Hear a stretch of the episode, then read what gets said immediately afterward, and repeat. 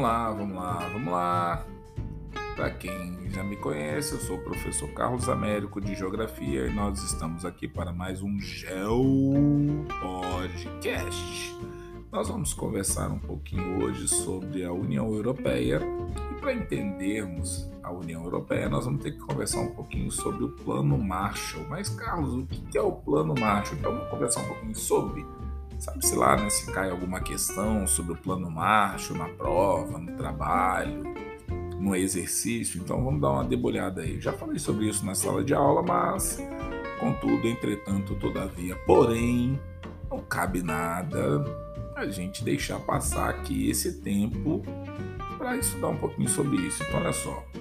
Ao final da Segunda Guerra Mundial, a Europa, principalmente, é, porque foi um campo de batalha do conflito, né? Encontrava-se toda devastada. Imagina, é...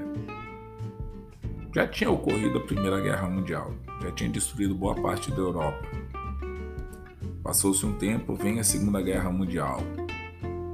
Imagina o momento que você está reconstruindo de uma Primeira Guerra Mundial e vem uma segunda na sequência e o que não foi destruído na primeira acaba tendo a possibilidade de ser destruído na segunda. Então, grande parte das cidades, vilas, campos, das indústrias, das fábricas, de toda a estrutura de apoio dessas fábricas, vias de acesso, aeroportos, portos, dos campos de cultivo, produção de alimentos, distribuição, é, consumo final e dos meios de transporte, né, as ferrovias, os aeroportos, as rodovias, portos marítimos, portos fluviais. Eu já falei da questão dos principais rios europeus aqui para vocês, então dá uma procurada lá. Rio Danúbio, Azul, então, assim, vocês vão ter uma ideia de pelo menos os principais rios ali da Europa e que são rios que são importantes para cidades imensas é, do continente europeu, então que precisam do transporte fluvial, marítimo, rodoviário, aeroportuário e também ferroviário. Então, essa estrutura estava toda destruída, toda, toda, toda destruída. E aí, ao final da Segunda Guerra Mundial, em 1945, começa o processo de reconstrução. E claro que a Europa estava destruída em todos os patamares possíveis. E isso daí, por ter envolvido também outros países do planeta Terra, isso foi um golpe pesado nessas nações. Então, em 1947, é, o secretário de Estado dos Estados Unidos, George Marshall, e seus assessores elaboraram um plano para a recuperação econômica da, Euro da Europa. Só que essa recuperação é, econômica europeia, de certa forma, tinha também um lado geopolítico.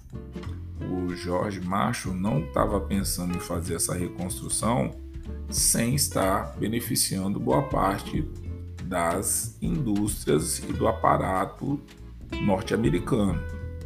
Então, o Plano Marshall, é, como ficou conhecido, foi aplicado em 1948 e oferecia, entre outras vantagens, é, a importação de produtos é, estadunidenses a preços baixos, créditos para importação desses equipamentos, empréstimos a juros reduzidos e com vencimento em longo prazo. Imagina, é, você pegar empréstimos com juros reduzidos e com vencimento a longo prazo. Você poder ter crédito para importação de equipamentos. Você ter é, a importação de produtos direto dos Estados Unidos e um panorama de vantagens com relação a isso pô, faz qualquer um falar, eu estou precisando, né? É muito difícil. Você recusar um tipo de ajuda como essa, com pessoas morrendo e passando fome e todo o cenário de destruição que você imagina. E eu não estou falando aqui de um cenário de destruição numa região de um país ou um país contra o outro. Eu estou falando de vários países contra outros vários países. Essa que é a realidade. Então, você tem isso daí como sendo um lado é, positivo. Agora, não pode também deixar de esquecer esse lado geopolítico. Era interesse dos Estados Unidos fazer também com que suas indústrias produzissem não só para a Europa, mas automaticamente também para todo mundo, que a Europa fornecia produtos que não ia poder fazer isso durante um tempo, quem vai ser o país no planeta que vai vender esses produtos? Todo mundo que consumia produtos é, da Europa vão se voltar para consumir os produtos dos Estados Unidos da América do Norte.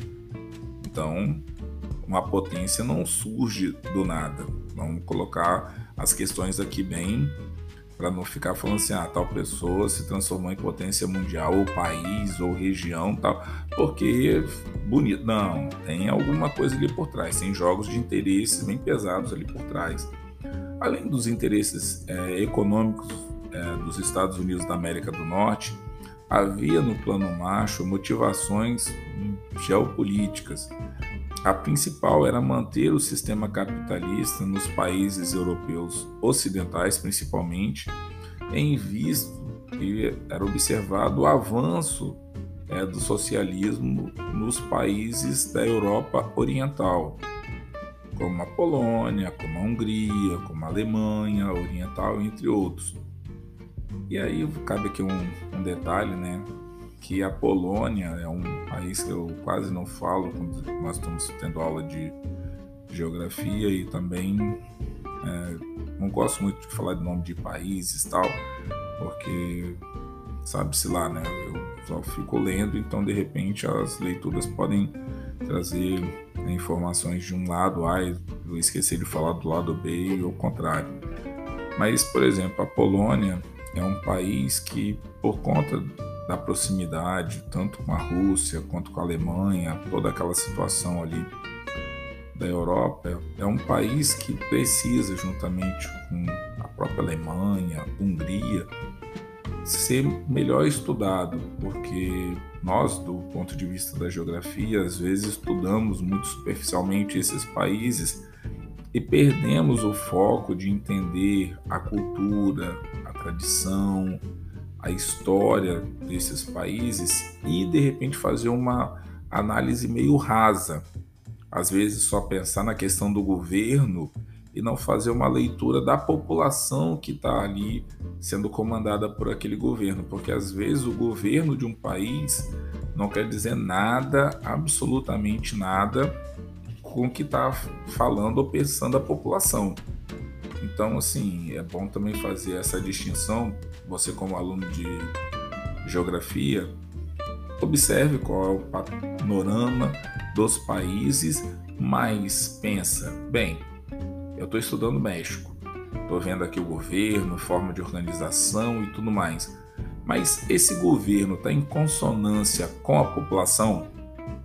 esse governo ele está falando que a população quer é tá tentando resolver os problemas da população ou está sendo mais do mesmo, entendeu, galera? Então assim, sempre que vocês forem passar, pelo menos enquanto nós estivermos estudando esses países da Europa ou de qualquer outro continente, tenta dar uma pesquisada, tenta acompanhar em redes sociais pessoas ou brasileiros que foram para a Polônia, ou brasileiros que foram para a Alemanha, ou que foram para a Hungria, para a Suécia, para a Suíça, para o Canadá, Estados Unidos, Rússia, Austrália, Singapura, e ver o que essas pessoas têm a ver a falar sobre esse, é, a forma como esses países é, agem internamente. Coreia, Guatemala, Angola, África do Sul, Argentina, porque isso é muito importante. Isso pode te salvar numa questão de geografia, ou até mesmo, quem sabe, numa prova de concurso.